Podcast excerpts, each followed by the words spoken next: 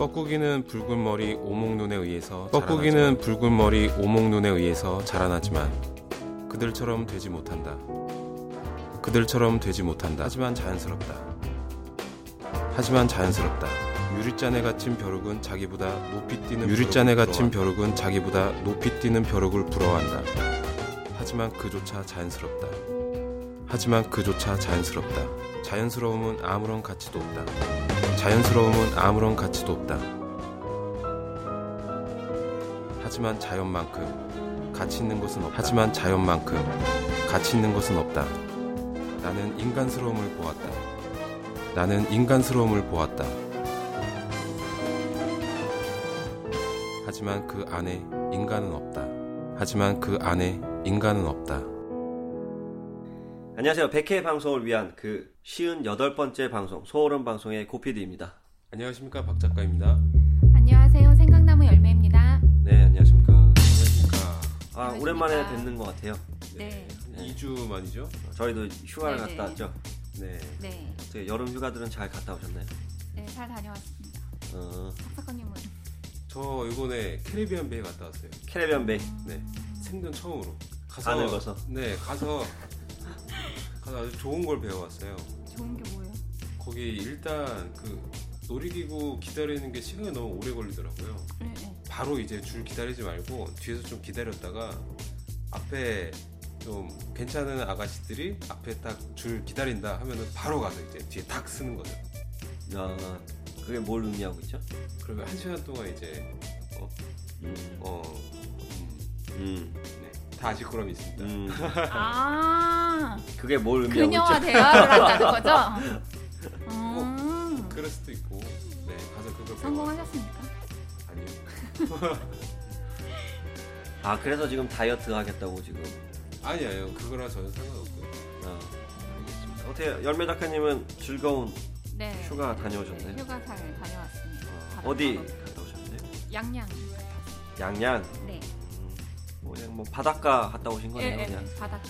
바닷가에는 어떻게 누구랑 다녀오신 거예요? 그냥 친구랑. 친구들이랑 네. 네. 친구 몇 명이요? 가, 이렇게 구체적으로 물어보십니까? 아니 뭐 가서 이렇게 헌팅하고 막 그런 거 있잖아. 어? 아니, 아니 의심하는 게 있어서 왠지 왜, 뭘 의심하십니까? 친구는 아니고 어? 친구입니다. 남자 사람 친구 막 아닙니다. 아닙니다.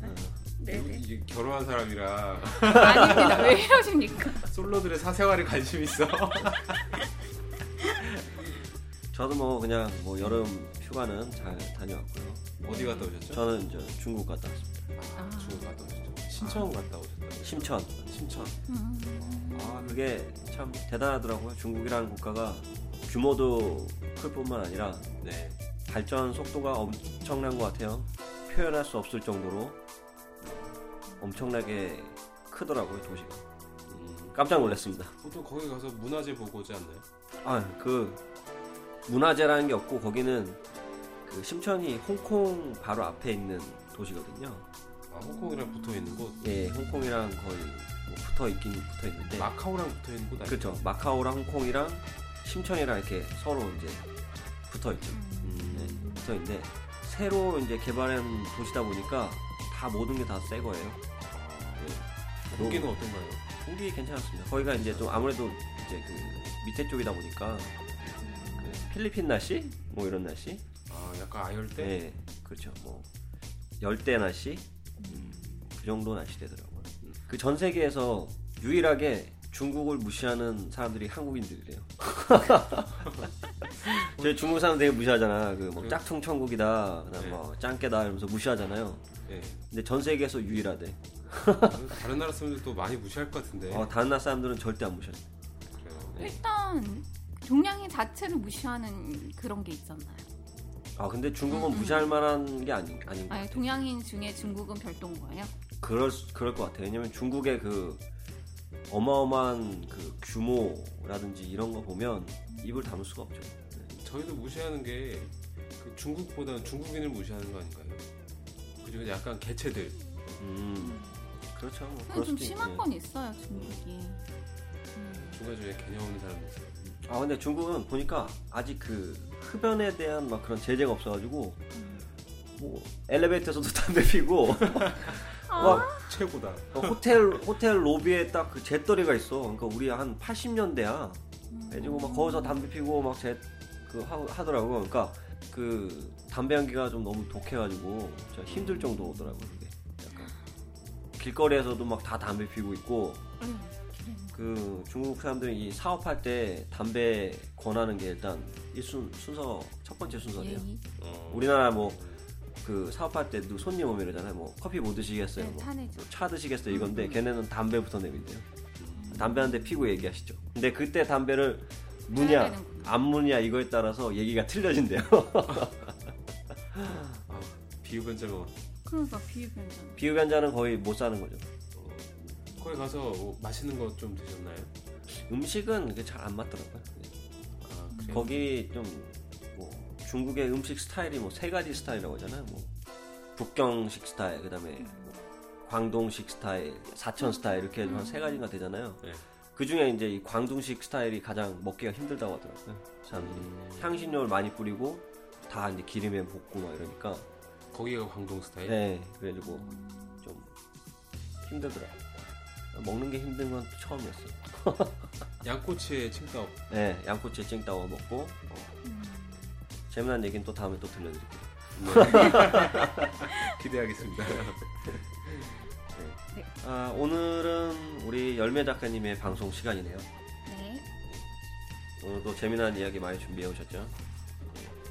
무서운 이야기 준비했습니다. 아 무서운 이야기, 네, 무서운 이야기 아 준비하고 맞아요. 이번에 네, 네. 이번에도 그 남양 특집이에요. 아직까지. 네, 네. 공포 특집이죠. 아 근데 맞아요 남양. 그러니까 나도 좀 헷갈려. 내 맘대로 남양 특집. 아니 거기에다가 또 날씨도 확 풀렸어요. 갑자기 진짜 안 풀릴 것 같더니 한기가 이제. 어, 네, 한기가. 되겠어. 자 그러면 이제 그 내용에 한번 들어가보도록 할게요. 네. 저희 소오름 방송은 쾌적한 사무 공간과 건물의 가치 증대를 제공하는 건축물 유지 관리 업계의 대표 기업 주식회사 원중 기업 그리고 통합 배선 덕트 배선회로 일체형 LED 등기구 등 전기 기술의 품격 향상, 전기 공사의 품질 향상을 위해 기술 혁신을 주도하는 기업 주식회사 진우 시스템으로부터 후원을 받고 있습니다.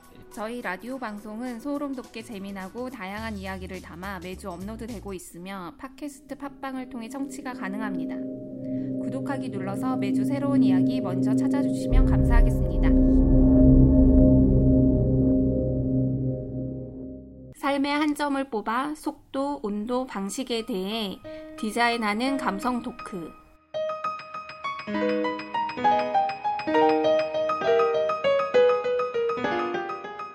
삼삼톡 지금 시작하겠습니다.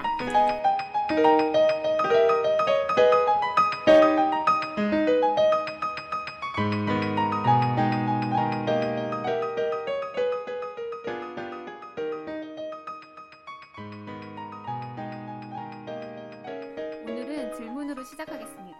두 분은 세상에서 제일 무서운 게 뭐예요? 엄마 잔소리. 살인. 네? 살인을 본인이 살인을 살인할까봐 당할까봐 할까봐. 둘 다. 아, 어, 뭐야 이거? 야 내가 더 무섭다. 갑자기. 무섭지 않나요? 제가 누군가를 죽일까봐. 아난 잔소리가 제일 더 아니, 무섭던데. 일단 죽일 일은 없잖아요. 음. 또 모르죠. 죽일지. 아 그럴 수도 있어. 이 살인 충동 올라오게 하는 애들 있잖아 가끔. 제가 전에 꿈을 꿨는데 제가 누군가를 죽였어요. 음. 죽이고 나서 쫓기는데 음. 그 그런 거 있잖아. 쫓기는 자의 뭔가 뭔가 그 다급함. 어 다급한 심리 그런 게 음. 느껴지면서 아 그것 때문에 너무 답답하고 굉장히 괴로웠거든요. 음. 아 그, 죄를 짓지 말아야겠다 그런 생각이 들었었는데 음. 열매 작가님은 뭐 네. 아 저는 좀 세대별로 바뀌었어요. 세대별로. 네네네. 음. 그냥 10대 때는 귀신이 제일 무서웠어요. 세상에서 귀신? 귀신. 어. 음, 그 다음에 20대 때는 남자가 무서웠어요. 10대 뭐 20대 이 사이에는 사실 뭐 성적 이런 게 무서워야 되는 거 아니야? 그러니까 나는 그렇게 성적에 그런 큰 비중을 두진 않았어. 공부를 잘하셨나? 아니요. 그냥 저희의 삶을 산 거죠. 음. 응, 응. 20대 때 남자 네네. 남자가 20대는 제일 남자. 그냥 사람 중에서도 남자가 무섭더라고. 음? 음. 날 때릴까봐 막길 가다가 날 째려볼까봐. 뭐 그런 것 도 있긴 하겠지만 그런 봐. 것보다 어 그런 음. 것도. 이거는 그러니까 어렸을 때 큰 트라우마가 있는 연애를 아, 트라우마가 있는 건 아니지만 내가 보는 눈과 눈이 다, 그러니까 잘못됐을까봐? 아, 내가 이 음. 사람을 잘못 봐서 실수할까봐 실패했을까봐. 그쵸? 그런 것도 음, 그런 있고 또 정말. 그런 음. 어, 나쁜 사람인데 만날까봐 뭐 이런 것도 음. 있었고 지금은 그냥 여자도 사람이 무서운데 그때는 유독 남자가 더 무섭다고 생각했어. 음. 왜 이렇게 밤에 막 이렇게 여자 해코지 하는 남자들도 많잖아요. 네, 음, 그렇죠. 음, 음. 그랬었고 30대에는 진짜 사람이 무서웠어. 어. 음. 그냥 귀신보다 사람이 제일 무섭구나. 음. 그리고 지금은 제 미래가 제일 무섭습니다. 지금 몇 대죠? 저 이제 곧 40대죠. 40대. 들어가죠. 아, 네네 들어갈 겁니다. 음. 부록에. 응, 응. 네. 한 4개월 남았어? 박 작가님은 박 작가님은 10대 때 뭐가 제일 무서웠어요 그러면? 10대 때는 아마 부모님이 제일 무서웠죠. 음. 20대는 20대 때는 무서운 게 없었죠. 음. 음. 20대 무서웠지 고참. 고참이요? 군대에서 아, 고참. 한때죠. 이 스물다섯, 스물여섯 되고 막 음. 스물아홉 뭐 무서운 게 있나요? 그때 20대는 여자 아니야 여자? 여자요? 음. 아, 이 무서운 게 아니라 좋아하죠. 그러면 고피디님은 10대 때저 10대 때 무서 저도 그냥 부모님이 무서웠던 것 같은데 무섭고. 부모님. 음. 근데 10대하고 20대 중반에는 약간 성적 뭐 성적? 그런 거에 대해서 음. 좀 불안해하거나 무서워했던 것 같고 음. 20대 때는 이제 또 그거죠 이제 취업에 대한 두려움 뭐 그런 거 음. 그런 게 좀 무섭게 느껴졌었죠. 지금은 지금 네네. 지금은 잔소리. 근데 왜 지금 엄마의 잔소리예요? 부인의 잔소리가 아니라? 아 지금 부인의 이제 잔소리. 그러니까 제일 이제 그 현재까지 그 살아온 살아온 거 전체 딱 통틀어서 보면 엄마의 엄마의 잔소리가 잔소리. 좀더 무서웠던 것 같고 그리고 지금도 제가 또 잔소리 지금 듣고 살고 있잖아요. 그러니까 음. 잔소리가 갑자기 먼저 튀어나오더라고요. 네. 사실 이번에 그 제 미래를 되게 걱정하게 됐던 거, 무섭게 느껴졌던 거는 노후 파산이란 책을 읽은 후로 변경이 됐어요. 음, 노후 파산. 네. 오늘 그래서 노후 파산에 관련 노후 파산이라는 책과 그 다음에 여러 다큐에서 음, 조금 조금씩 해가지고 네 진행해 보도록 하겠습니다. 네. 두 분은 노후 파산에 대해서 들어보신 적 있으세요? 좀 많지 않나요? 그 요즘에 그 정년퇴직 하시고 나서 요즘 많이 나오고 음, 있어요. 네, 많이 네. 나오고 있어요. 치킨집을 하신다거나 아니면 음, 편의점을 하신다거나 음식점을 그러다 하시고 나서 망해서. 네 그러다 마감하면 바로 파산입니다. 네 맞아. 그렇죠. 네. 왜냐면 음. 자기 그 퇴직금 네. 그거 다 부어가지고 한 건데. 그렇죠. 퇴직금이라고 해서 막 많은 게 아니잖아요. 그래서 한 한 번 정도 기회를 잃으면은 이제 그냥 싹 다 날아가는 거고. 그렇죠. 네. 근데 저는 사실 이 노후 파산을 듣기는 들었어요. 음, 근데 나하고는 전혀 상관이 없다라고 생각해요. 음, 저도 그 똑같이 뭐 사업 실패라던가 네. 아니면 큰 병이 나거나 음, 어떤 그 인생의 큰 사건 음, 그런 것들이 일어나지 않는 한 음, 나한테 일어날 일이 있을까? 뭐 음. 이런 생각을 했단 말이에요. 막연히. 근데 이 책을 읽어보면요. 그게 아니에요. 책을 읽어보면 다들 우리랑 비슷한 중상층이에요. 네. 젊을 때 열심히 돈 벌어서 직장만이 꿈이었고 직장만 하고 아들 딸 장가 보 어, 아들 딸 결혼시키고 그냥 정말 평범한 중상층 가정에서 일어나는 일인 거예요. 음, 왜냐면 우리나라가 정년이 60세잖아요. 그것도 일부 직장에 한해서 60세인 거예요.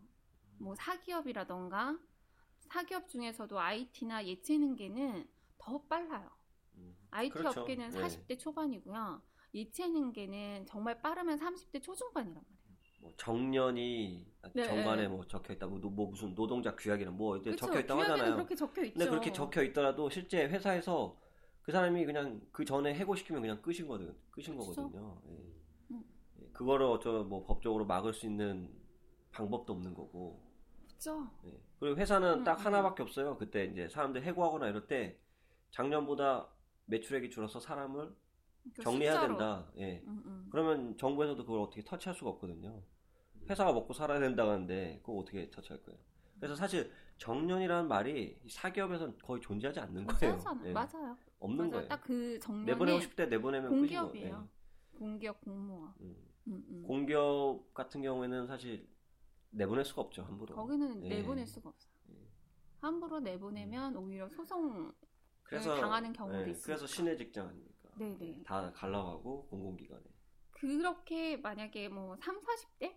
정말 40대 초반에 정년 퇴임을 하고 이후, 이후에 소득 창출이 없으면 서서히 파산의 길로 걸어가고 있는 거예요. 음, 아무래도 음. 그렇죠. 그렇죠. 이제 퇴직금이라든지 여태까지 음, 쌓아왔던 음. 자산은 그렇죠. 그렇게 많지가 않을 거예요. 만약 예상해본데 현금으로 이제 유동자산으로 쳐보면은 한 1, 2억 내외고. 그 다음에 이제 기본적으로 뭐 아파트라든 집을 자산을 음. 가지고 있으면 그게 자산이 이제 뭐 고정 자산 해서 네, 한 4억에서 5억 정도?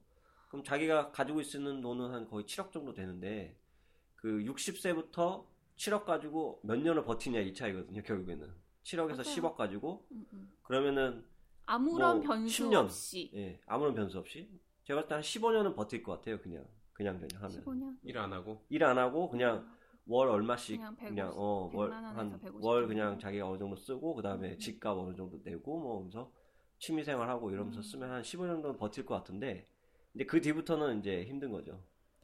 일단 평균 그 어떤 노후 자금이 얼마 정도 되는지는 모르겠는데 일단 지금 그 잡으신 금액보다 좀 음. 낮게 책정을 하게 되면 금방이에요. 그럼. 금방이에요. 써요. 응. 응, 음. 응, 응. 그렇죠. 둘이 두 분일 거 아니에요 아무래도. 그 부부니까. 그렇죠. 그래서 뭐 한 명당 100만 원씩 쓴다. 음. 그래서 한 두 명이면 이제 200. 200 이니까 네. 음. 1년이면은 2,400. 음. 10년이면은 2억 2억. 4천. 음. 네. 네. 20년이면 다 쓰겠네요. 5억이면.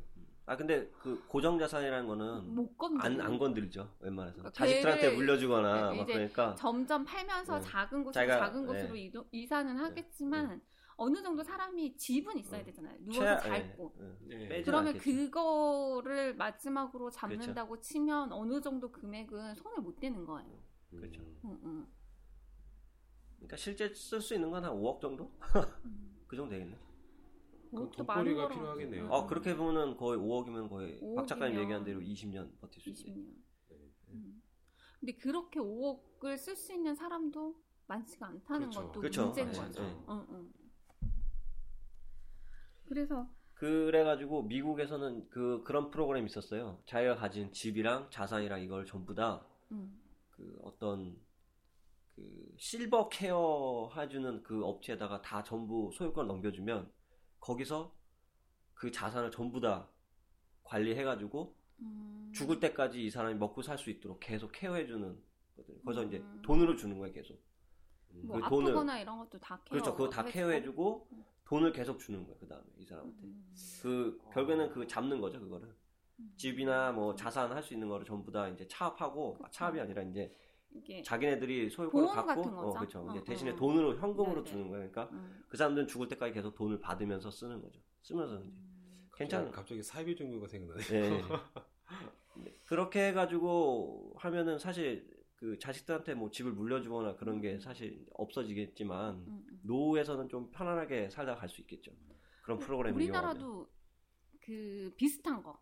일단 집 담보로 해서 은행에 맡기면 은행에서 매달 얼마씩. 이용하면. 아 국내도 있나요? 그 있어. 어. 음, 음. 아마 그러면은 근데 이제 그게 지금 고피디님이 말씀하신 거는 뭐 병이 있거나 뭐 음, 있으면 이제 금액이 왔다 갔다 하는 거겠죠?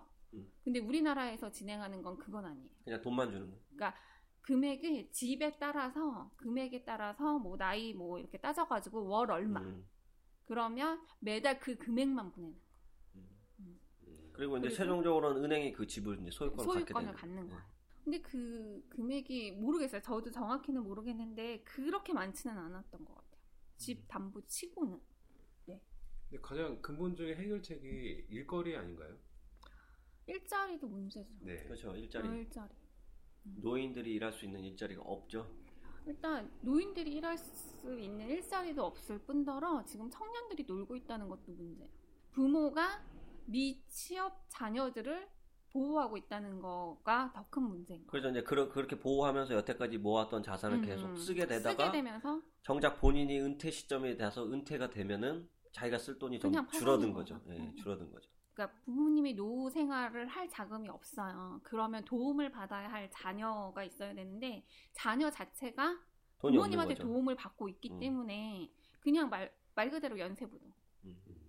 음, 연쇄 파산이 되는 거죠. 그래서 문제가 심각한 거예요. 음. 그래서 제가 NHK 스페셜 제작팀의 노후 파산이라는 책에서 약간 발췌를 했거든요. 노후 파산의 무서움은 아주 서서히 다가온다는 데 있다. 우리가 취재한 많은 고령자는 단번에 파산 상태에 처한 것이 아니었다. 생활고에 빠져 집을 팔거나 예금을 조금씩 헐어서 쓴 끝에 최종적으로 노후 파산에 처하고 말았다. 오랜 시간에 걸쳐 압박을 받기 때문에 불안감이나 공포가 장기간 계속된다. 그리고 그 밑바탕에는 정말 재산이 다 떨어지면 생활보호를 받을 수 있을까? 생활보호를 받으면 살아갈 수 있을까라는 의구심을 가진 채 서서히 노후 파산의 길을 걸어간다.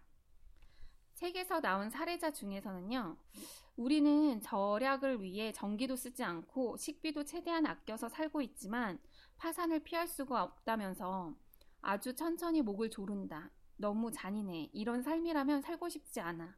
죽고 싶다라고 말씀을 하셨다고 합니다. 음. 음, 한정된 자원을 계속 쓴다면은 뭐 치킨 게임이죠. 그렇죠. 음. 그 이제 연금 수입이 있는 경우에도 이게 피할 수가 없는 거예요. 노부부인 경우에 두 명이 연금을 받잖아요. 네. 그래서 두 명분의 연금으로 두 사람이 살았단 말이에요. 그러면 일단 공동 생활비가 있잖아요. 네. 어, 뭐 집세, 세금 뭐 이거 그러니까 1인당 드는 그, 그 생활비 네. 그거는 60만 원이라고 해도 60, 두 명이 같이 살면 한 80만 원밖에 안 늘거든요. 음. 어, 기본 생활비니까. 근데 이런 식으로 기- 공동으로 생활하게 되면 기초 생활비가 좀 줄어들어요. 그리고 각자 필요한 돈이 있겠죠. 음, 음. 근데 일단 노부부인 경우에 두 명분의 연금으로 둘이 생활하다가 한 분이 돌아가시면 한 분의 연금이 없는 거예요. 그러면 노인 한 분의 연금으로는 생활이 힘든 거예요. 그래서 가지고 있던 예금을 계속 털어 쓰는 거죠. 음. 그러다가 파산의 길로 가는 경우도 있고요. 또는 연금 수입이 어느 정도 있어요. 그래서 기본적으로 본인 생활이 되는데 살다가 병이 나는 경우. 그러면 이제 병원비가. 네. 추가가 되잖아요. 그렇죠. 이러면 그때 또 네, 예금을 헐어 쓰는 경우가 생기는 거죠. 뭐 암이라도 한번 걸리면은. 병원비가 어마어마하죠. 음, 음. 뭐 입원하고 치료해야 되고 약물을 투여해다가 뭐 움직이지를 못하잖아요. 그러면 맞아. 뭐 돈이 엄청 깨지고. 병원에 갈 일이 많죠. 네. 그러니까 네. 연세가 드시면 점점 많아지는데 그렇죠. 그게 해결이 안 되는 거예요. 음. 그리고 이제 연금 자체가 어느 정도 작아서 예금이랑 같이 사용하시다가 이제 되는 경우도 있고 아까 전에 얘기했던 것처럼 미취업자 자녀 음. 그리고 또는 자녀의 사망으로 인해서 그러니까 노부부가 잘 살고 있다가 노후에 이제 돌봄을 받아야 되는데 자녀가 어, 사망한 경우로 인해서 돌봄을 못 받는 거죠. 음. 네네. 그래서 이런 경우 등등 해가지고 연금을 받고 있음에도 불구하고 파산의 위기가 생각보다 높다라는 거예요. 애를 안 낳고 그냥 자식이 없는 부부도 있겠네요. 그럼 근데 그런 부부 같은 경우에는 약간 그런 부부도 게 똑같아요. 우리는 네. 책 보잖아요. 그러면 책 보고 동계산을 하면요. 노후 파산의 길이 바로 앞에 있어요. 음. 그러니까 제가 37살에 사기업에서 공기업으로 바꿨거든요. 예. 근데 제가 그때 그러니까 이직을 하지 않았더라면 저는 지금쯤 음, 퇴직자일 수도 있어요. 음. IT 업계의 디자이너잖아요. 예. 그러면 저는 노후 파산의 길을 가고 있는 거예요. 음. 왜냐면 그때 퇴직을 하면 제가 디자이너로서 다시 취업하기에는 할 수 있는 나이는 아니에요. 만약에 38, 9에 퇴직을 했다고 치면 그러면 내가 쌓았던 경력은 아무 소용이 없는 거잖아요. 네. 네. 그러면 처음부터 다시 시작을 해야 되는데 38살의 미혼인 여자가 경력 없이 할 수 있는 일이 뭐가 있겠어? 나름 깨끗하고 좋은 회사의 뭐 사무직 뽑겠어요? 안 뽑아요. 그러면- 드물겠네요. 그쵸? 그러면 음, 지금까지 어쨌든 디자이너로서 일해 왔고 나름 팀장도 했었고 일도 잘한다는 소리 들었고 나도 일 욕심이 있었고 그랬던 여자가 웬만한 일 하러 나가겠어요? 아마 안 나갈걸요? 그러면 퇴직금도 얼마 없죠? 생각해봐 제가 마흔에 퇴직했다고 쳐도 40년을 살아야 돼요 이게 100세 시대니까 뭐. 100세까지 바라진 않아요 80까지만 살아도 40년을 살아야 된단 말이에요 그렇죠. 그럼 정말 저는 파산인 거예요. 그러니까 말 그대로 방금 전에 말했던 거 있잖아. 미취업자 자녀. 그러니까 저 이 책 보면서 되게 무서웠던 게 이 그 뭐 나오는 사례들 보면서 이렇게 상상을 해봤어요. 나라면 어떻게 살지? 나는 전혀 이 책에서 나오는 사연하고 다른 삶을 살 수 있을까? 막 이런 거 생각을 해보면 아니에요. 제가 지금 직장을 다니고 있어서 그렇지 제가 직장을 딱 그만두는 순간부터 몇 세가 될지는 모르겠지만 책에 나온 분들은 집이라도 있죠. 전 집도 없어요. 말 그대로 정말 어, 파산인 거예요. 근데 그거 그러니까 책을 읽으면서 내가 이직하지 않았더라면 정말 이 길을 걸었을 거라는 걸 생각하니까 너무 끔찍한 거예요. 근데 제가 삼삼톡 하면서 그 가족 쇼크 했던 적 있잖아요. 네. 음. 청춘 고독사를 말하다. 네. 이게 이 책하고 또 연결이 되는 거야. 이렇게 노후 파산의 길을 걷다가 고독사 하겠구나. 이게 정말 남의 일이 아닌 거야. 되게 그래서 이게 찾아보니까 우리나라에서도 다큐 프로그램에 몇 군데 했더라고요. 뭐 이규현의 스포트라이트에서도 했었고요. KBS 스페셜에서도 했었더라고요. 근데 이게 진짜 우리가 지금 잘 생각해야 돼요. 이렇게 넉넉고 있을 때가 아니에요. 음. 아, 물론 이거를 우리가 완전히 다 해결할 수는 없어요. 사회 구조적으로 문제가 너무 커서. 그렇긴 하지만 일단 좀 알고 당하는 것과 아예 아무 생각 없이 이런 미래를 맞이하는 것과는 다른 것 같아요. 그렇죠. 네, 네. 알면은 어느 정도 대비를 할 수가 있죠. 그쵸. 그래서 그 우리가 아까 전에 얘기했잖아요. 인생의 변수가 생기는 순간 노후 파산이 온다. 그 부분에 대해서도 이규현의 스포트라이트에서 나왔거든요. 그게 42회거든요. 노후 파산 그 위험한 진실. 여기서는 노후 파산을 다섯 단계로 나누고 각각의 사례들을 들고 나왔어요. 음. 근데 그 사례들이 뭐냐면 첫 번째는 노년 사기예요. 이게 한 4% 정도 되거든요. 4%면은 그렇게 많지 않네요. 네, 많지는 않은데 이것도 이제 문제가 심각하고 또 하나는 이게 점점 늘고 있다는 거예요. 음. 그러니까 그 할머니, 할아버지들이 이렇게 판단력이 젊은 사람처럼 빠릿빠릿하지 않잖아요. 그런데 이게 돌봐주는 사람이 없는 그냥 할, 독고 할머니, 독고 할아버지 같은 분들이 이제 타겟이 되는 거예요. 그래서 몇 년 동안 굉장히 잘하다가 이제 얼마 좀 빌려주세요. 뭐 투자하세요. 뭐 하세요. 뭐 하면서 이렇게 사기를 하는 거죠. 음. 그래서 그 사례로 윤할머니 사례가 나와요. 그러니까 이분이 예전에는 주택도 한 개 있었고 상가도 두 개 정도? 그 굉장히 나름 정말 아. 노후를 잘 준비하신 거죠. 부자시네. 네네. 그 한 그때 당시에 한 6억 정도의 자산이었대요. 음. 근데 이거를 사기를 당해서 현재는 수원 번화가에서 껌파리를 하고 계시대요. 음. 네.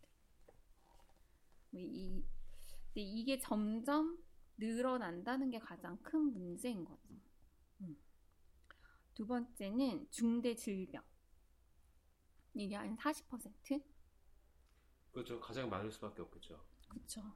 네. 병이 나이가 또 많으면 많으실수록 뭐 60대보다 70대나 80대 분들이 더 이제 맞아요. 암이라든가 각종 음. 질병에 걸리기 쉬우시니까 나는 이게 너무 슬픈 거예요. 이 다섯 단계 중에서 제일 슬픈 사연이 저는 중대 질병인 것 같아요. 이게 40%인데요. 가장 많기도 하네요. 많기도 하고요. 가족이 병에 걸렸으면 슬프잖아요. 네. 당연히 살려야 되잖아요. 네. 살리기 위해서 돈을 다 쓰면 온 가족이 파산이 되는 거예요. 그 사례로는 한 할아버지 사례가 나와요. 번듯한 회사 간부였었던 한 할아버지는 10년 전에 한 시가로 6, 7억 원의 집을 가지고 있었어요. 내 아내분께서 유방암, 폐암, 대장암 이렇게 걸리신 거예요. 그래가지고 그 병간호 하느라고 다 쓰시고 지금은 파산이 된 사례로 나와요. 근데 사실 이런 경우에는 주변에 있지 않나요? 적어도 한두 명은 있는 것 같아요. 파산까지는 아니지만 그 병간호 하느라고 네. 사실 그 한 제 생각에는 70세 이상 되시는 분들이 이렇게 치료할 수 없는 병들 있잖아요. 그렇죠. 암이라든지 뭐 기타 등등 네. 해가지고 치료할 수 없는 병에 그 걸렸을 때는 치료를 안 받는 게 나아요. 70세 치료받는 그분도 힘- 고통스럽고 힘들고 70세 때 뭐 건강하지도 않은데 그거 어떻게 그 견뎌낼 거예요. 그 치료를 암 치료를 그렇죠. 그러다가 근데 본인이 받고 싶다 그러면 어떡해? 근데 그, 그, 그러니까 그걸 이제 본인이 잘 선택해야 되는 게 뭐냐면, 그 치료를 받아서 과연 몇 년을 더 살 수 있냐 이거죠. 70세 때부터 치료 받았는데, 한 5년 동안을 막 치료했어요. 그리고 나서 치료 받고 나는데 자기가 80세 때 죽었단 말이지. 그럼 자기는 5년 동안 병원에 들락날락 거린 거밖에 추억이 없는 거예요. 그러면은 차라리 그 치료받는 그 순간에 차라리 자기가 하고 싶은 거 즐기러 뭐 해외여행 간다든지 치료받을 돈으로 또 뭐 여행 간다든지 뭐 가족들이랑 즐기러 외식을 더 간다든지 이렇게 하는 게 훨씬 더 유리한 입장인 것 같아요. 근데 그 전에는 사실 뭐 70세 이전에는 치료를 받는 게 맞을 수도 있는데 70세가 지난 이후부터는 어떤 병에 걸렸을 때는 치료를 안 받고 그냥 남은 여생 그냥 즐기다가 사시는 게 가시는 게 제일 본인한테도 그리고 가족들한테도 가장 잘 편한 것 같아요. 모르겠어요. 잘 모르겠어요. 아니 어, 예전에 어떤 분이 나와서 그랬었어요 방송에서 자기가 그 이렇게 늙은 나이에 치료를 받다 보니까 죽 이제 치료가 실패했어요 음, 실패해가지고 이제 진짜 얼마 안 남아가지고 그때는 치료를 아예 포기했거든요 근데 의사가 포기하면 지금부터 6개월밖에 넌 못 산다라고 얘기했는데 자기가 더 그 치료받기 위해서 병원에 오가고 뭐하고 뭐 음. 돈 쓰고 그 그게 딱 그 그 말 듣는 순간 딱 다 지나가는데 차라리 그 순간에 더 놀 걸, 더 뭐 즐겼을 걸 이런 생각이 들었다는 거예요.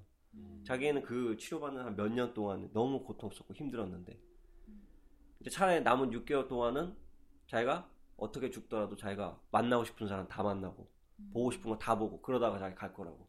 자기 가진 돈 다 쓰고 나갈 거라고. 이제 마음이 되게 편하다고 그러더라고요 그분께서. 그러니까 이게 이게 암 치료라는 게 되게 돈이 많이 들어가는 치료다 보니까 사실 병원에서는 항상 그래요. 치료를 받으라고. 어? 환자 생명 뭐 구원해야 된다 막 하고 이렇게 하는데 그 어차피 이 너무 본인한테도 너무 해가 되고 그다음에 주변 사람들한테 해가 될 정도의 어떤 그런 거면은 그 손을 빨리 놓는 게 근데 저는 모르겠어요. 제가 아직 어려서 그런지 모르겠는데 내가 무슨 병에 걸린다고 하면 나는 살고 싶을 것 같아. 아니 근데 본인은 아직 지금 음, 젊으니까 근데 음. 70살이면은 거의 인생 거의 다? 산 거예요. 난 70살에 그래도 70살에도 살고 싶을 것 같은데. 아, 그럼 뭐 그때 가서 그때 가서 70살이 안 돼봐서. 네, 안 돼봐서 정확히 모르겠는데 그분들도 살고 싶지 그리고 않을까? 요즘에 어른 이제 나이 드신 분들 음, 음. 트렌드가 뭐냐면 자기 병 걸리면 치료하지 말라 그래요. 음. 자식들한테 돈 들어가니까 니들 인생 아, 살라고. 그게 저는 그게 본심일까라는 생각이 드는 거예요. 근데 그러니까 옛날에. 예를 들어서 지금 이런 거 비슷하게 음, 음.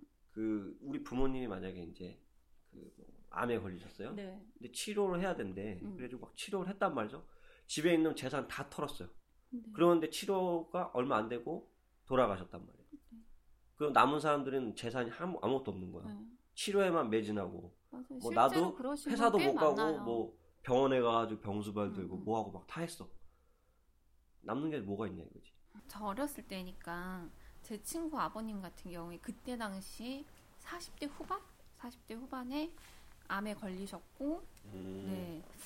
제가 알기로는 아버님만 돈을 버셨던 걸로 알고 있거든요. 음. 음, 음. 그래서 그때 벌어본 돈 다 아버님 병치료 하셨 치료하는데 다 이제 네, 쓴 거죠. 쓰고 그 다음에 네 돌아가신 걸로 알고 있어요. 저 아는 언니의 친구분도 네 아버님이 그러니까 이게 되게 많아요 생각보다.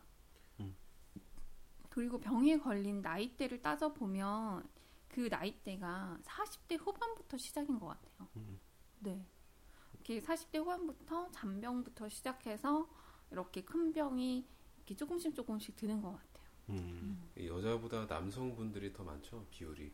박사님 왜 울고 계세요? 어? 제- 죄송합니다 안약 넣어가지고. 울고 계세요 왜?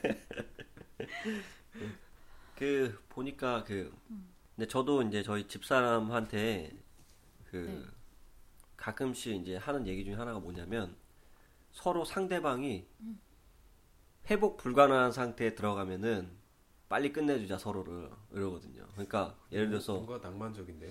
어, 예를 들어서 그런 거 제가 만약 교통사고를 당했는데 제가 이제 의식불명 코마 상태인 거예요. 네, 네. 못 일어난단 말이죠. 음, 그러니까 괜히 저 일어날 때까지 기다리지 말고 그냥 끝내라.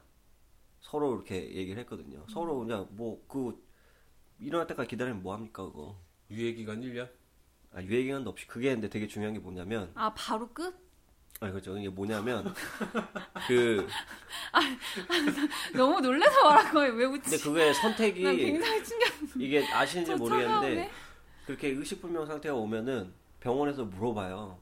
이 산소호흡기를 붙이겠습니까? 이렇게 물어봐요. 음. 근데 그때부터가 지옥의 시작인 거예요. 산소호흡기를 붙이는 순간부터 사- 산소호흡기를 강제로 뗄 수가 없어요. 그러면은 살인이나 살인이. 살인이나 뭐 그런 게 되는 거예요. 아 그러면은 산소호흡기를 산소호흡기를 처음에 안 붙이지 되면 말라고 어, 안 되고. 안 되고 그냥 집에 데려가겠습니다 아. 이러면은 그냥 끝나겠다는 소리예요 거기서. 아 그렇게 하라고. 예, 예. 그래가지고 중간에 존엄사라는 게 있지 않나요? 존엄사요? 저 국내 존엄사가 우리나라는 있었나요? 없어요. 우리나라 없나요? 네, 어, 국내는 없어요. 없죠. 음, 그 자신의 목숨도 자기가 선택을 못 하죠. 스위스는 돼요. 그래가지고 스위스 네, 몇 가가지고 나라가 있어가지고 몇몇 되는 국가가 있거든요. 거기 가가지고 거기서 그거 하면 돼요. 근데 거기서는 뭐 존엄사 할때뭐 의사 세 명인가 와가지고 뭐 확인서 써주고 되게 복잡하긴 한데 어쨌든 본인이 본인 그 생명을 끊을 수 있도록 해줍니다. 뭐 저는 그랬어요. 그래가지고 이제 서로 이제 짐이 되지 말자. 그래요. 짐이 되지 말고. 아, 왜냐면 그것 때문에 그 돈 막 다 쓰고 어? 병수발 들고 그러면 힘들잖아요. 그러니까 그렇게는 하지 말자. 그 추잡하게. 만약에 이 코마 상태가 아니라 병에 걸렸어. 어떤 병?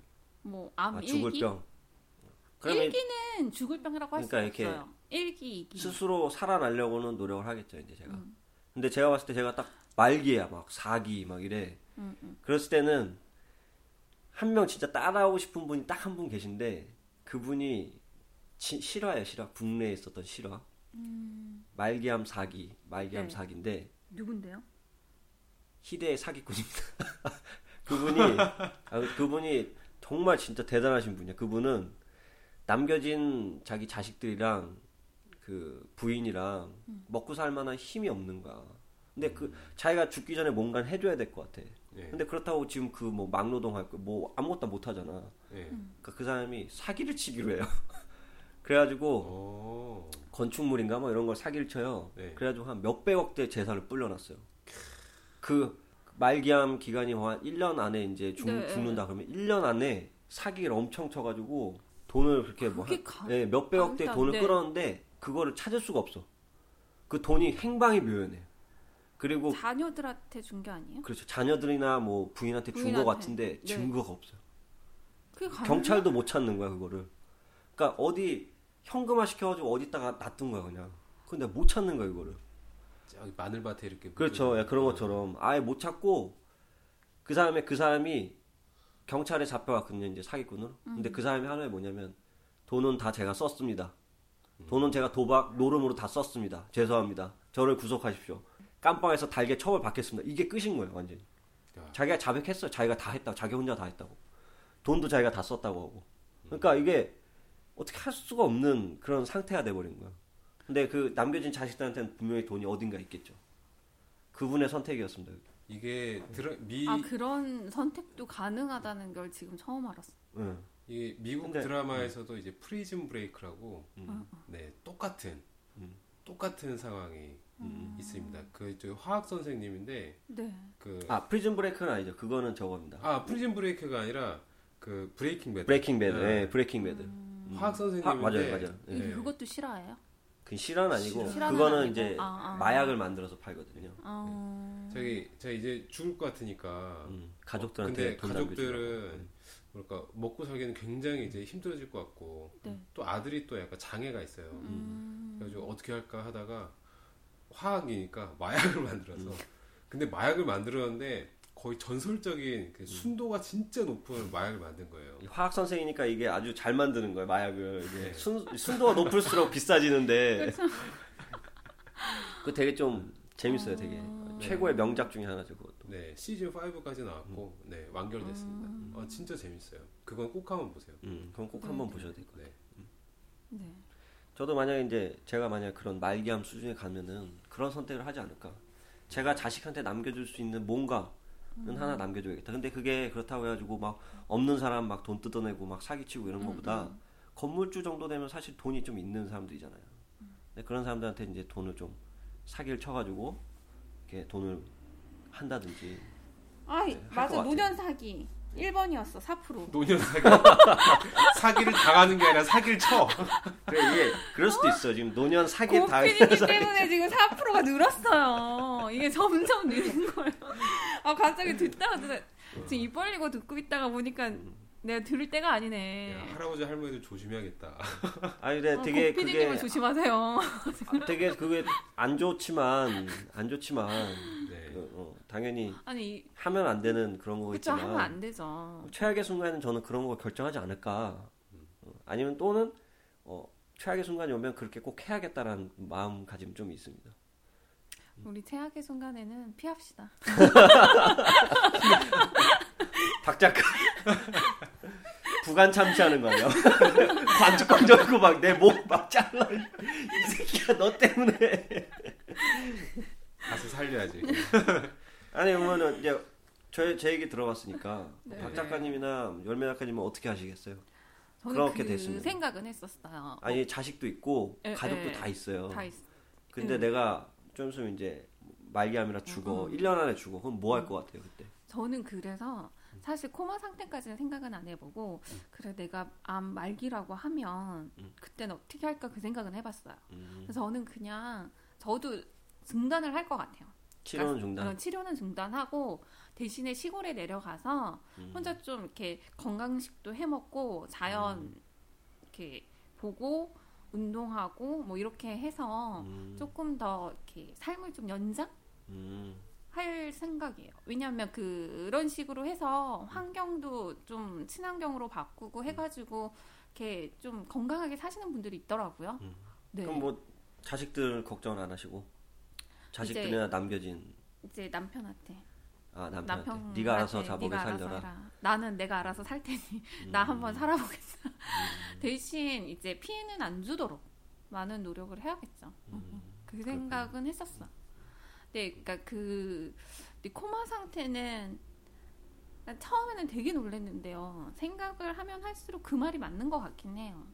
예, 예. 아니, 언제 일어날지 모르니까 이게 뭐 음, 10년, 음, 20년 뒤에 일어날지 모르잖아. 지금 삼성의 이건희 회장님도 네, 산소호흡기 끼고 있지만 언제 일어날지 모르거든요. 그쵸. 사실 그냥 죽은 상태예요, 그냥. 네. 네. 산소호흡기를 달고 있어서 그냥 생명만 연장하고 있을 뿐이지 음, 음. 그 상태는 이미 죽은 상태거든요. 네. 과연 그게 무슨 의미가 있냐? 거, 아 근데 거긴 돈이 많으니까 어떻게든 상관없지. 예, 예. 근데 우리 같은 일반인들은 음, 그 음. 병상에다 산소호흡기 달고 있는 자체가, 자체가 돈인데 부담이죠. 이번에 하고 있는 그 이게 노후파산 있잖아요. 네. 네, 이건희가 노후파산 한다면 와 음. 이건희는 제외. 일단 우리가 생각한 건 재벌 응, 주- 응. 준 재벌 이상은 다 제외. 네, 제외, 다 제외. 자산 뭐 20억 이상 있는 사람들은 제외. 알아서 치료 받던가 말던가 그 위에 밑에 있는 어, 아니, 하층민부터 나중에 사기칠 때 20억 이상. 어, 아, 아, 그러니까 이거 그렇죠. 음. 아 당연히 건물주. 상대로 하는 거니까 아니, 그리고 그동안 잘 먹고 잘 살았으니까 나이가- 내가 좀 가져가자고 나이가 많고 막한 돈이 5억씩만. 막 이렇게 막 있는데 막 병에 걸렸을 때 당연히 돈 쓰고 치료하겠죠. 돈이 그러겠죠. 많으면은 돈, 쓰- 근데 웃긴 돈이 거는 많으면 걱정할 게 없어요. 아니- 연금도 껌값인데. 그쵸. 근데 되게 황당한 건요 음. 뭐냐면 돈이 많은 사람들은 아프지도 않아 아 그동안 제때 제때 건강 체, 그쵸. 체크하고 운동하러 다니고 그 다음에 뭐 뭐 챙겨 먹고 어, 잘 챙겨 먹고 이러니까 음. 아플 일이 없는 거야 영양제 챙겨 먹고. 음. 또 이제 좀 자산이 좀 없으신 분들이 그 자산이 많으신 분들보다 또 비만도가 굉장히 높지 않나요? 음. 그리고 성인병, 성인병이나 이런 네. 각종 질병에 걸릴 위험 노출이 굉장히 심하고 그렇죠. 그리고 병원 비를 아까워하잖아. 그렇죠. 그래서 병을 더 키우는 경우도 많아. 그렇죠 네. 음. 우리 박, 검사도 어. 제때 네. 못 받고 박 작가님은 그쵸. 그러면은 뭐 아 진짜 한 말기다. 일 년, 그러면 일 년밖에 안 말기다. 남았어. 1년밖에 안 남았다. 그러면은 좀 저 같으면은 아주 잠깐 생각해 봤는데 특별한 생- 체험을 하러 갈 것 같아요. 특별한 체험 어떤 거 캐리비안. 캐리비안. 캐리비안 좋죠. 얼마나 좋아요. 아 괜찮아 진짜 괜찮아 네. 괜찮은 거야 가가지고 어, 지금 이쁜 여자 지나간다. 뒤로 말 걸어보고 어, 그때는 이제 더 용기 내서 말 말도 걸어보고 한번 걸어보고 음. 아유 아가씨 뭐 갑자기 녹차나 한 잔 어? 이런 것도 괜찮고 어? 에버랜드 아니면은 저기 여행을 한다든가 아 러시아 여행은 좀- 좋다. 네 러시아 그동안 못했던 그래 백마도 따가따가 차보자 어? 어. 말도 한번 못 타봤는데 어. 저기 아프리카도 한번 가보고 뭐 흑막까지 어, 그냥 뭐, 뭐, 그 여러 가지 체험을 하고 싶을 것 같아요. 뭐 음. 못 타본 못했던. 번지 점프도 한번 타보고 음. 아니면 뭐 봉사활동 해외 봉사활동 같은 것도 이제까지 아, 못 해보았던 괜찮죠. 거 음. 그것도 한번 해보고 하면서 제가 왜 그런 생각을 했냐면은 글 쓰는 사람한테 이제 죽어가는 사람의 경험이라는 게 네. 굉장히 어떻게 보면은 좀 좋은 소재거든요. 음. 그래도 그게 자신이라면은 어떻게 보면은 더할 날이 없이 좋은 거죠. 그거를 글로 죽어가면서 지금 글을 쓰겠다고 왜냐면은 그렇게 하다 보면은 굉장히 특색 있는 그 체험을 하거나 그런 이유가 어 사람의 이제 본성이라든가 아니면은 사람의 어떤 어 내가 왜 사나? 사람은 왜 살고? 사람 왜 서로 도우면서 살고? 왜 사람은 저렇게 배척하고? 왜 스릴 있는 걸 느끼려고 하고? 이런 것들을 좀 탐구하게 되거든요. 그러다 보면은 이제 그런 걸 좀 더 이제 글을 잘 쓸 수도 있고. 근데 우울증에 걸리지 않을까요? 내 죽음을 계속 생각을 해야 되면? 캐리비안 베이 가는데 그 우울증 아니 근데 이제 남겨진 자식들이나 응, 응. 뭐 맞아. 남겨진 부인하고 부인이나 애들. 이런 건. 어 아마 그런 걸 쓰다 보면은 어 그 좋은 글이 나오지 않을까? 좋은 작품이 나와서 그걸로 그러면 저 어, 죽고 나서 괜찮다. 그게 음. 그걸 자식들이 저작권료가 계속 네네. 나오는 거죠. 어, 팔게 되면은 뭐 그게 어느 정도 한몫하지 않을까요? 적어도 하긴 그 예전에 그 사진 작가 있잖아요 그 국내 되게 유명한 사진 작가 있잖아요 네그 누구였더라 그 사람은 자식들을 위해서 사진을 찍는다고 그랬어요 자기가 사진 다 김중만? 찍어서 네, 김중만 아, 그분이 사진을 찍어서 제일 좋은 작품들은 네. 따로 보관해 놓는데요 그래가지고 그게 다 자식들한테 줄 거라고 막 그러더라고요 음. 아니 뭐 여러 가지 그 아이디어들도 굉장히 많잖아요.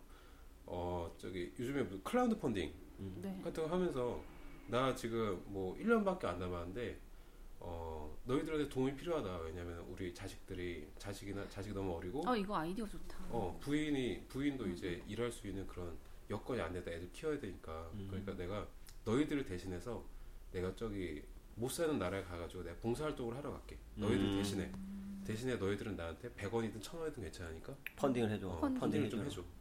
아, 그런 것도 괜찮을 것 같아요. 음, 괜찮은 아이디어네 괜찮아요. 네. 예, 예. 아, 그래서 지금- 조만간 일본 가시려고 네.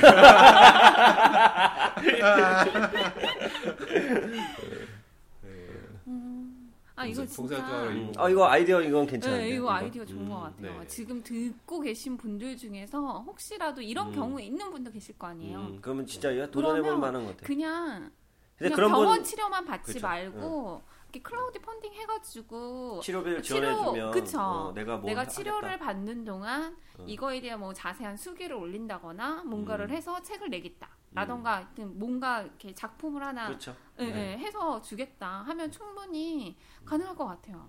저한테 음, 오세요. 그런 분들. 설계 아 사장님 설계, 설계. 사장님 나온다 또. 내가 노년 사기가 뭔지 보여줄게. 박 작가 박 작가 이제 아. 뭐글 쓴다 이러면 옆에다 이제 써놓는 거야. 이 이 책은 어? 고피디에게 모두 좀 주겠다. 고피디가 다 알아서 배분해 주게. 아, 노년 사기가 곧 6%? 아. 10%로 느는 거 아니에요? 고피디님 때문에. 5년 사기. 네. 알겠습니다. 뭐 다음 넘어가죠. 예, 재밌었네. 3번은 황혼이요. 황혼이요. 황혼이온이 12%거든요. 이게 남자가 이 황혼에 이혼하면 되게 처참하다고 하던데 네. 여자들은 황혼에 이혼해도 잘 산다고 잘 하는데 남자들은 굶주리고 헐벗는다고 하던데. 그래서 남자는 일찍 죽는데 그래서 더 네. 빨리 죽는다고 하더라고. 음. 외로움도 더 잘 타고. 음. 근데 이 3번 사례와 4번 사례가 좀 결론을 따지면 사업 실패와 가족 해체예요. 음. 그래서 일단 황혼이온이 한 12% 되고요. 그 다음에 은퇴 창업 실패가 37%. 음. 그래서 야 이것도 높네. 이 두 개를 합치면 그 77이네. 이것도 아 중대 질병이랑 49. 예. 은퇴 창업. 49%고 이거랑 중대 질병이 대부분인 거죠. 그렇죠. 네네. 거의 80%를 차지하고 있네. 그렇죠. 네. 그렇네요. 이제 3번 사례로는 양 할아버지가 나왔는데 이분이 사업을 하셨던 분이에요. 동대문에서 사업을 하시다가 사업 실패 후에 이혼을 하신 경우에. 근데 이제 이혼 후에 부인과 자녀들은 연락을 하는데 할아버지하고는 연락 두절된 상태였고 그리고 할아버지는 그냥 시골에서 비닐하우스에서 기거하고 계셨어요. 음. 음. 저는 이 4번에 이제 은퇴 네. 창업 실패 네 네. 요거에 대해서 좀 얘기를 하자면 음. 제가 좀 전 좀 다르게 생각해 봤어요. 은퇴 후 창업의 실패. 음, 음. 왜그 사람들이 실패를 할까에 대해서 생각해 보면은 사실 되게 뻔하게 나올 수 있는 답변들이 있어요. 너무 한 직장에만 오래 있다 보니까 음. 안목이 좁아진 거죠. 네, 그리고 아니랑. 네. 어, 아니랑 그거는 어쩔 수 없는 것 같아요. 자기가 거기서 성실하게 일했으니까 여기서 창업해서 성실하게 일하면 성공하겠지 이러한 생각 그리고 창업의 한정적인 아이템 뭐 예를 들어서 뭐 치킨집을 창업한다든지 뭐 족발집 한다 음식점을 한다든지 다른 데로 시야를 안 넓히는 거죠 안정적인 것만 보고선 왔다가 또 망하게 되는 거거든요 저는 이 은퇴 후 창업 실패를 방지하기 위해서 어 그냥 약간 이상한 생각일 수도 있겠지만 은퇴 시점을 좀 빨리 앞당. 예, 앞당겨야 된다고 저는 보고 있어요. 예를 들어서 자기가 은퇴해서 뭘 창업을 하겠다 이러면은 뭐 그냥 2, 3년 한번 회사에서 세- 생각하고 나가지 이러면서 하겠죠. 그러면은 62, 3세에 그걸 생각하기 시작하는 거예요. 그- 그러면 이미 머리도 그렇죠. 이미 머리도 아이디어가- 굳고 아이디어도 굳고 음, 그때 그 창업에 도전하는 젊은 사람들하고 도전했을 같이 부딪혔을 때는 네. 질 수밖에 없는 상황이 오거든요. 그러니까 만약에 정년이 앞당겨지고 정년이 뭐 50대까지 앞당겨지고 음, 은퇴 시점이 빨라진다면은 창업의 성공 확률이 좀 더 올라갈 것 같아요. 이 사람들이. 음. 일단 저는 창업하기 전에 준비를 좀 많이 했으면 좋겠어요. 그러니까 회사 다니면서 계속 주말마다 돌아다니는 거죠. 그 주중에 계속 그 분야의 책도 음, 읽고 음. 뭐 이런 식으로. 음. 그러니까 저 창업을 진짜 할사 하겠다 노후에 음. 그러면 그분들은 정말 한 2년에서 5년 정도는 꾸준히 준비를 하고 나오는 게 맞는 것 같아요. 음, 음. 음. 근데 그- 이것도 맞는 것 예, 같아요. 그렇죠. 이제 그게 이제 준비하는 시점이 음, 음. 나이가 더 들기 전에 빠른 창업이 나으니까 음, 그렇게 되면 이제 은퇴 시점이 만약에 이제 정년이 짧아지면은 네. 자기가 준비할 수 있는 그 연령대가 낮아지잖아요. 음, 예를 들어서 50대에서 정년이다. 그러면은 45세부터는 예. 걔가 싫대. 45세부터 8세부터는 이렇게 준비를 할 테니까 네. 회사 내에서 그러면은 나와서도 훨씬 더 잘 할 수 있겠죠. 예. 그래서 이 정년이라는 제도가 오히려 노후 파산에 음, 음, 영향을 더 많이 주지 않을까. 음. 이뭐다 늙어가지고 나와가지고 뭘 하겠냐 이거예요. 그 전에 빨리 내보내서 새로운 물에서 다시 적응할 수 있는 시간을 버는 게 나을 수 있겠다. 그런 생각이 좀 들어요. 그럼 한 50대? 50대 생각하시는 거예요? 정년은 50대로 주고 아. 사실 그 빨리빨리 이제 나와서 새롭게 자기가 오랫동안 할 수 있는 일들을 찾아가는 게. 더 낫죠. 뭐 65세 말씀드렸듯이 65세 나와서 도대체 뭘 할 거냐 이거예요. 음. 할수 있는 게 없죠.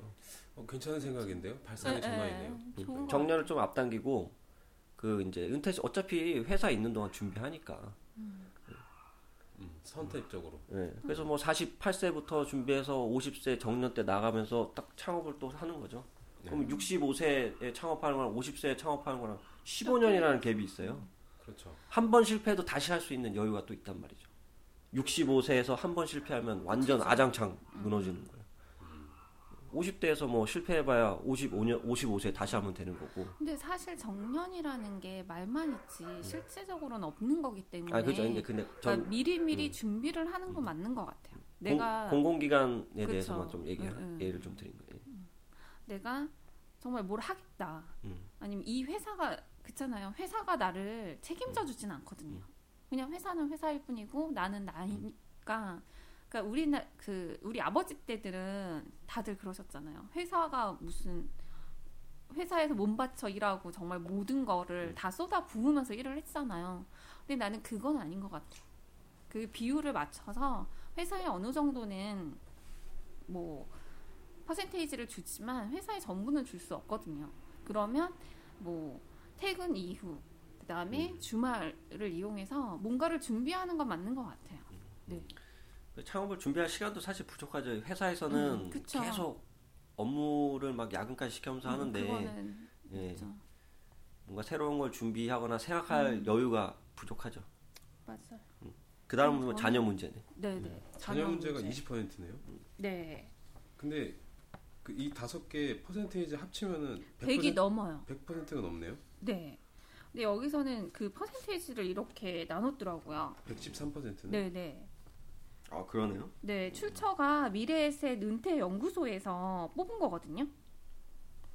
네, 그래서 100%는 넘더라고요. 음. 근데 그 자녀 문제가 생각보다 많나 봐요. 20%인 거 보니. 근데 그게 이제 미취업 자녀도 있겠지만 여기서 사례로 나온 거는 딸이 그 이혼 후에 장애가 있는 손녀를 할머니한테 네 주고 도망간 거예요. 도망간 거예요. 음, 그러니까 할머니가 이 장애아를 키우시는 거예요. 음. 근데 할머니도 이미 좀 가난하게 살고 계시는데 네 손녀까지 키워야 되는 상황인 거죠. 음. 힘든 상황이네요. 네, 네. 근데 의외로 그 이거랑 비슷한 사연들이 많더라고요. 그 저기도 있잖아요. 그 유명한 배우죠. 유명한 배우 그 있잖아요.